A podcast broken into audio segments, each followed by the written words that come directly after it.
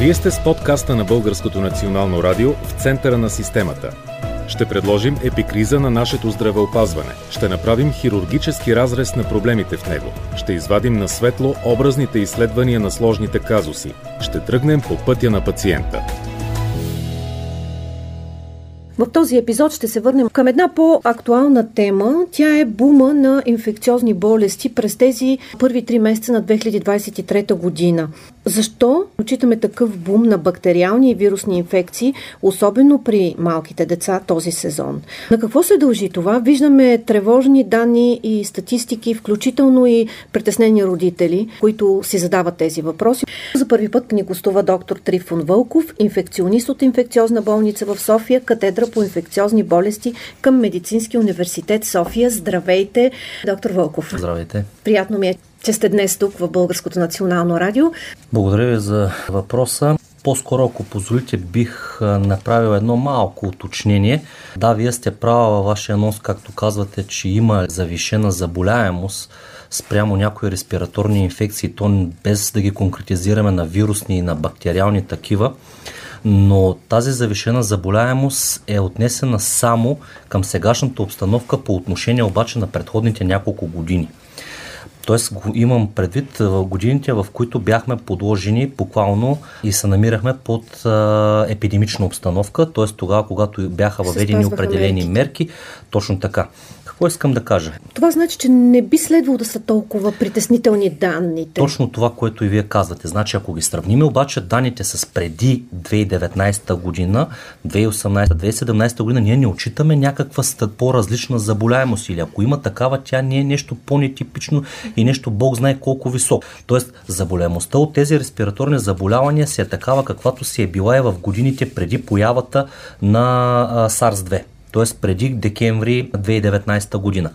Във всеки един от случаи, независимо дали се говори за грип, независимо дали говорим за скарлатина, дали говорим за варицела или за някаква друга респираторна инфекция, това, което общото между всички е, че все пак се касае за някакъв инфекциозен агент. Тези инфекциозни агенти, за да се разпространят в обществото, т.е. за да има някаква завишена заболяемост или въобще да говорим за заболяемост, то трябва да има някакво възприемчиво население. Т.е. трябва да има хора, които да могат да станат гостоприемници по отношение на тази а, инфекция.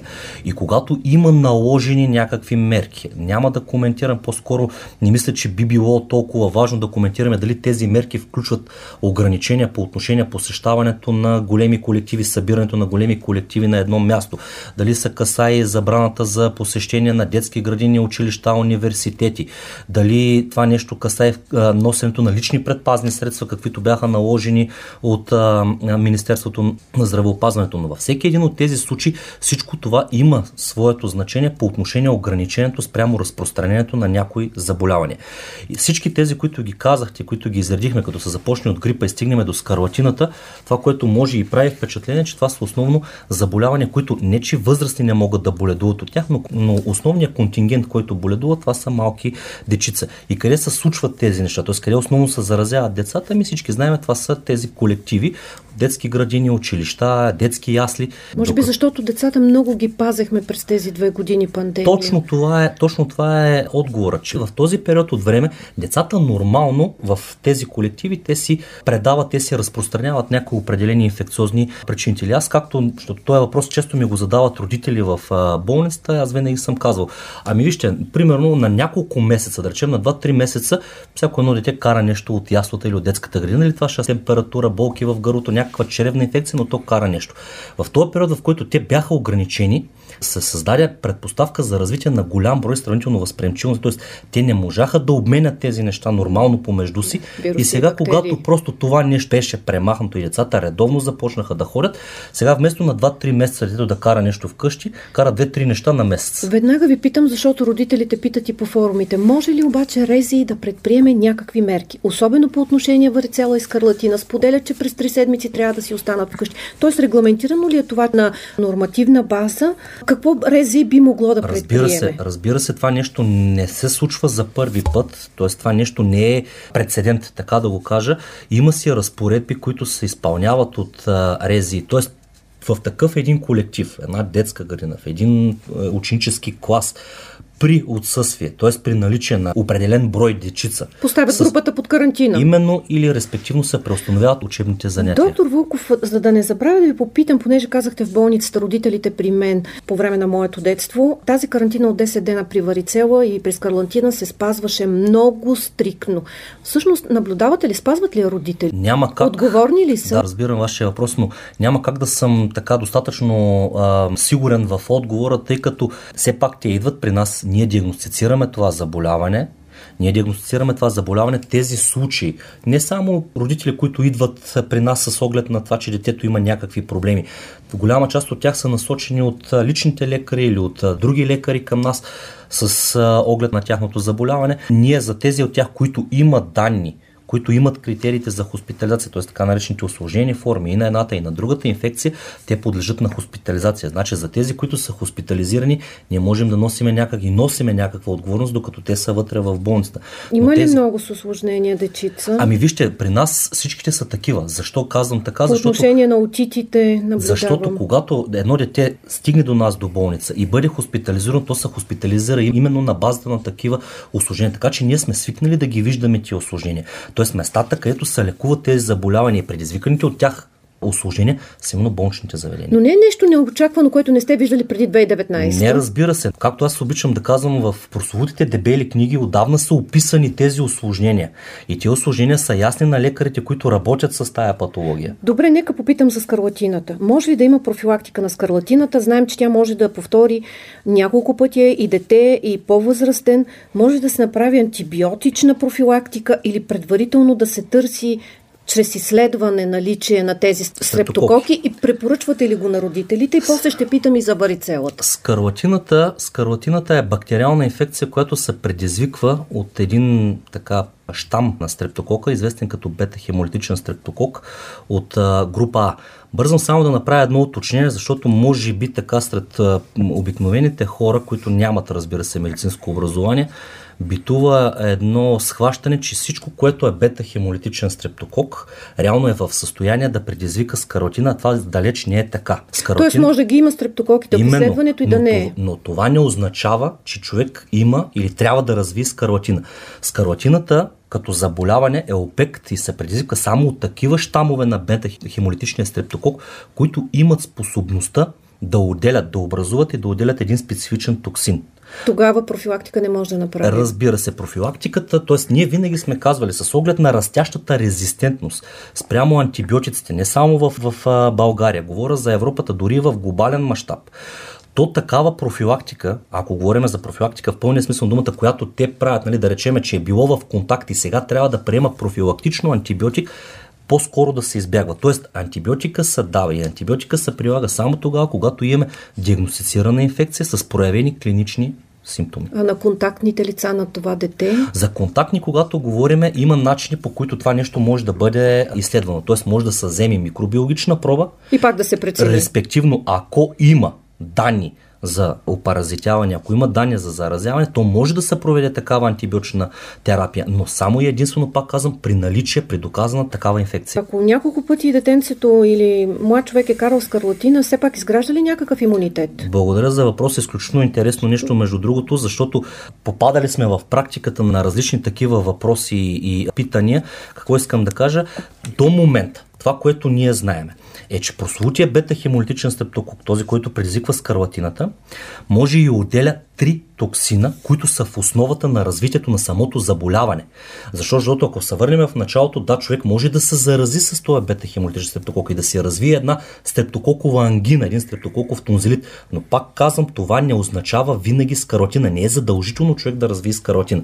Скарлатина ще развият само тези, чието причинител на самото заболяване, в случая бета-хемолитичен стрептокок, образува и отделя прословутия еритротоксин или пиротоксин, както му казват. Това, което се знае до момента, тези стрептокоци могат и отделят три типа токсин. В някои ръководства ги описват, някои автори ги описват като алфа, бета, гама токсин, на друго място ги описват като А, Б, С токсин. Няма толкова голямо значение. Но един щам може да продуцира само един токсин. И когато човек се срещне с това нещо, преболедувайки, той изработва така наречения токсин медииран имунитет, който остава и го пази до живот. Тоест, човек може да преболедува, образно казано, три пъти от скарлатина. Важно нещо казахте. Личните лекари дали при скарлатината не съдят само по външните обриви на детето и веднага изписват някакъв антибиотик или са задължени да пуснат изследването? Този въпрос би било редно да се отправи конкретно към личните лекари. Защо? Защото всеки един подхожда по различен начин спрямо отговорността, която поема към а, пациента. Аз мога да говоря само единствено от а, собственото да се пусне да, изследването, но което това е задължително. Най-малкото, което говорим е за бактериална инфекция. А това дали вече говорим за скарлатина, пълния смисъл на думата, или говорим въобще за една стрептококова инфекция, и в двата случая лечението на една такава клинично проявена инфекция изисква прилагането на антибиотик. А самото приложение на антибиотик е добре да бъде съгласувано с конкретни изследвания. По отношение на варицелата, какво наблюдавате сега? Колко пъти може да преболедуваш? И да си поставяме ли ваксина? Знаем, че не е задължителна, не е препоръчителна. Можеш ти да решиш и да си я купиш. Можеш да изкараш варицела и на трийсет, и на четирийсет години, и на десет, и на петнайсет. Изкарваш я само веднъж в живота. Следващия път, ако се получи нещо, то е херпес зостер. Това също е интересна тема.